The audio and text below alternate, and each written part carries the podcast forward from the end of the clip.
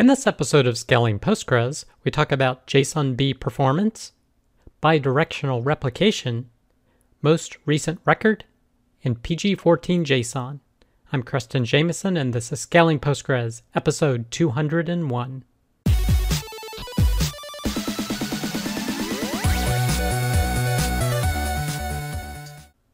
All right, I hope you, your friends, family, and coworkers continue to do well. Our first piece of content is Postgres large JSON value query performance. This is from evanjones.ca, and he's talking about the performance of JSON, JSONB, HStore in Postgres, particularly as you add more data to it, especially when you exceed the 2 kilobyte limit per row. Now, this is because Postgres generally has an 8 kilobyte page size, and there's a minimum of 4 rows per page, therefore, you have about a 2 kilobyte limit per row. And what he's reporting is that when accessing these columns, performance gets pretty darn slow, 2 to 10 times slower. Now, this is due to both the compression and using the toast table. So, whenever a row exceeds that 2 kilobyte limit, the excess spills over into the toast tables. And just looking at the JSONB test that he did, the query time for inline uncompressed was 746. When you compress it, it goes to 1178. When you go to the toast uncompressed, it's 3,393. And then the toast compressed, it's 7,624. So again, these are query times. As you can see, when data is being stored in the toast and it's compressed, it's 10 times slower than just accessing data that is uncompressed in the actual row, not in toast. So that's a pretty big performance difference. Now, they don't mention indexes or anything, so I'm assuming this is just raw reading of the table. And the reality is, accessing and pulling the data out takes 10 times longer versus just having it smaller and uncompressed in the row. So, definitely something to keep in mind if you're wanting to store large JSON blobs in a JSONB field or any of these other types. And he advocates maybe you want to consider storing things that exceed 2 kilobytes in multiple rows, as well as using, say, LZ4 compression to hopefully get you a little bit more speed. But definitely super interesting post and something to keep in mind as you're determining how you want to store your data. The next piece of content is actually an enhancement of the previous post because it was covered in 5 minutes of Postgres. This is episode 3 Postgres Performance Cliffs with large JSONB values and toast. So basically, he primarily covers the previous JSONB post and he adds a few more posts describing how Toast works, some other things to keep in mind with regard to it, as well as how updates can be really slow. Because, as he says here, quote, when you update a value that's in the toast, it always duplicates the whole value. So this could be for text fields or even a large JSONB field. If you only want to change one section of that JSONB, the entire JSONB needs to be duplicated. And that also has impact for WAL files, which has impact for vacuum, so it can really cause performance issues. And going back to what the original post mentioned, maybe breaking it up into multiple rows would make that easier to work with. Or you just need to be cautious how often you're using updates with very large JSONB fields but two great pieces of content to check out. Oh, and again, I should say this article is from pganalyze.com. The next piece of content, PG Phriday, nominally bidirectional. This is from enterprisedb.com. And what they're talking about is there was a post that talked about using PG Logical to achieve bidirectional replication. And this was on the Amazon blog. And I actually reported on this in the previous episode of Scaling Postgres. And his suggestion is do anything but this. So, whatever you read from this post, he says definitely don't do it because you're going to get yourself in a world of hurt. And then at the bottom here, famous quote is, Here be dragons.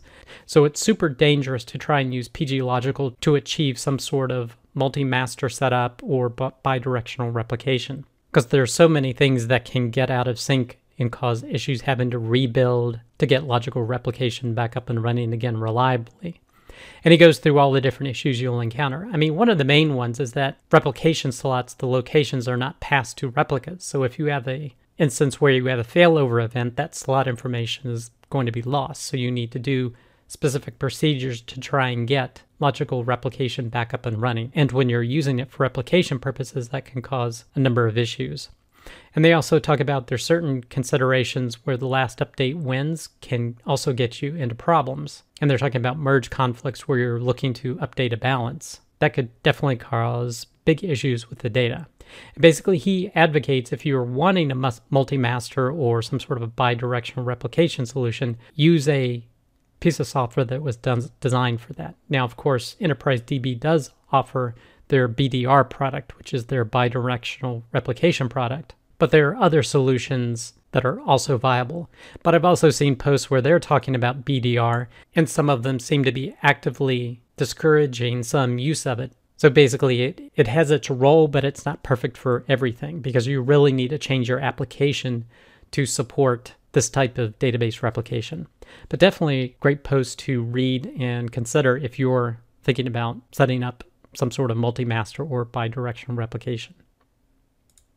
The next piece of content, select the most recent record of many items with PostgreSQL. This is from timescale.com. And they're talking about a scenario where you have a lot of devices, a lot of trucks that statistics are being reported on on a regular basis. So maybe you have, say, a set of trucks that the mileage is being reported, fuel, longitude, latitude, and you want to get the truck and its most recent value. And they have an example of that query here, and they said by default, the timescale solution indexes by the timestamp. Well, that's not going to work too well when you're looking for a truck ID. So the best solution to do that is to do a compound index where you're actually indexing on the truck ID and the timestamp. So that can allow you to return that query pretty quickly. Now, I should say that this is talking about timescale, but a lot of this also applies to Postgres as well, particularly if you're using, say, partition tables. But another scenario that can cause real slowdowns is where you're looking for, say, just the last value from a truck. And there's a few techniques that you can use to do that, but some are better than others. So they talked about using a naive group by, and in all cases, this is probably not going to give you the best performance. They talked about using a lateral join to try and find this type of data as a viable option. Uh, they have a skip scan capability, so using that as one. If you aren't using skip scan, they say you can do a loose index scan, so that's another technique. And lastly is just logging the last value of each truck in a table. So basically, you take the hit at insert time as opposed to query time. And they actually have a table down here of some of these different techniques and some of the benefits and disadvantages of each one. So if you want to learn more about that, definitely check out this blog post. The next piece of content, working with JSON in Postgres 14. This is from aaronbos.dev, and he's talking about the new subscripting that's available in Postgres. So basically, before we had to use these operators, I'll call it the arrow or the double arrow operator to pull out individual values of JSON or JSONB. Well, now you can use subscripting. So he has some example data he inserted into a table and shows you how easy it is to use by just using the syntax to be able to pull out the first name or the last name or even do a where. And the key thing you have to remember is that when you're using this, you do need to double quote it because what gets returned automatically is JSONB, whereas when you're using the double arrowhead operator, it actually returns it as text. So you just need to remember to do that if you're going to be using the new subscripting capabilities. And he says you can even access items in arrays by just using a numerator here.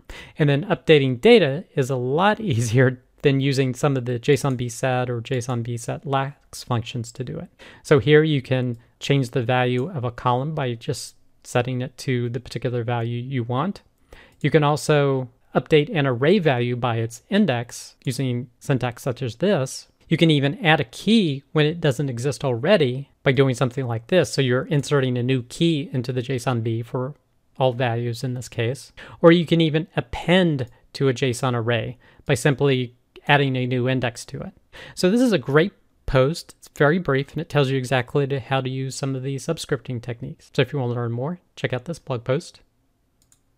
Next piece of content, how to gain insight into the pgstat replication slots view by examining logical replication. This is from fastware.com.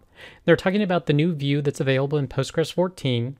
And basically, it lets you track disk spilling, where the data that's having to be sent for logical replication exceeds the logical decoding work mem, or when it's streaming. So it's in the process of streaming an in process transaction, for example. And it basically helps you configure this configuration parameter. But this post goes into a lot of detail of logical replication, how it works, and how this view gives you insight into exactly what's going on. So if you want to learn more, definitely check out this blog post. The next piece of content, automatic partition creation in PostgreSQL. This is from cybertec-postgresql.com, and they're discussing a way to automatically create partitions in Postgres. Now, the way that I do it is I just set up a cron job with my language of choice. That could be Ruby or any other language. You could even do it as a bash script, or you could even create a function in Postgres to create these tables ahead of time. So they talk about using some of these different things, using an operating system schedule. You could even find a scheduler that works within Postgres. There's an extension, PG pgpartman, that will do it for you as well. But they actually tried to do something in real time using listen and notify in conjunction with triggers. Now, they said that they got something working, but it really was a hit to performance, and they definitely wouldn't advocate doing it this way. But it was definitely an experiment to see if it would actually work. But if you want to learn more about that, definitely check out this blog post. The next piece of content, secure permissions for PG Backrest. This is from crunchydata.com.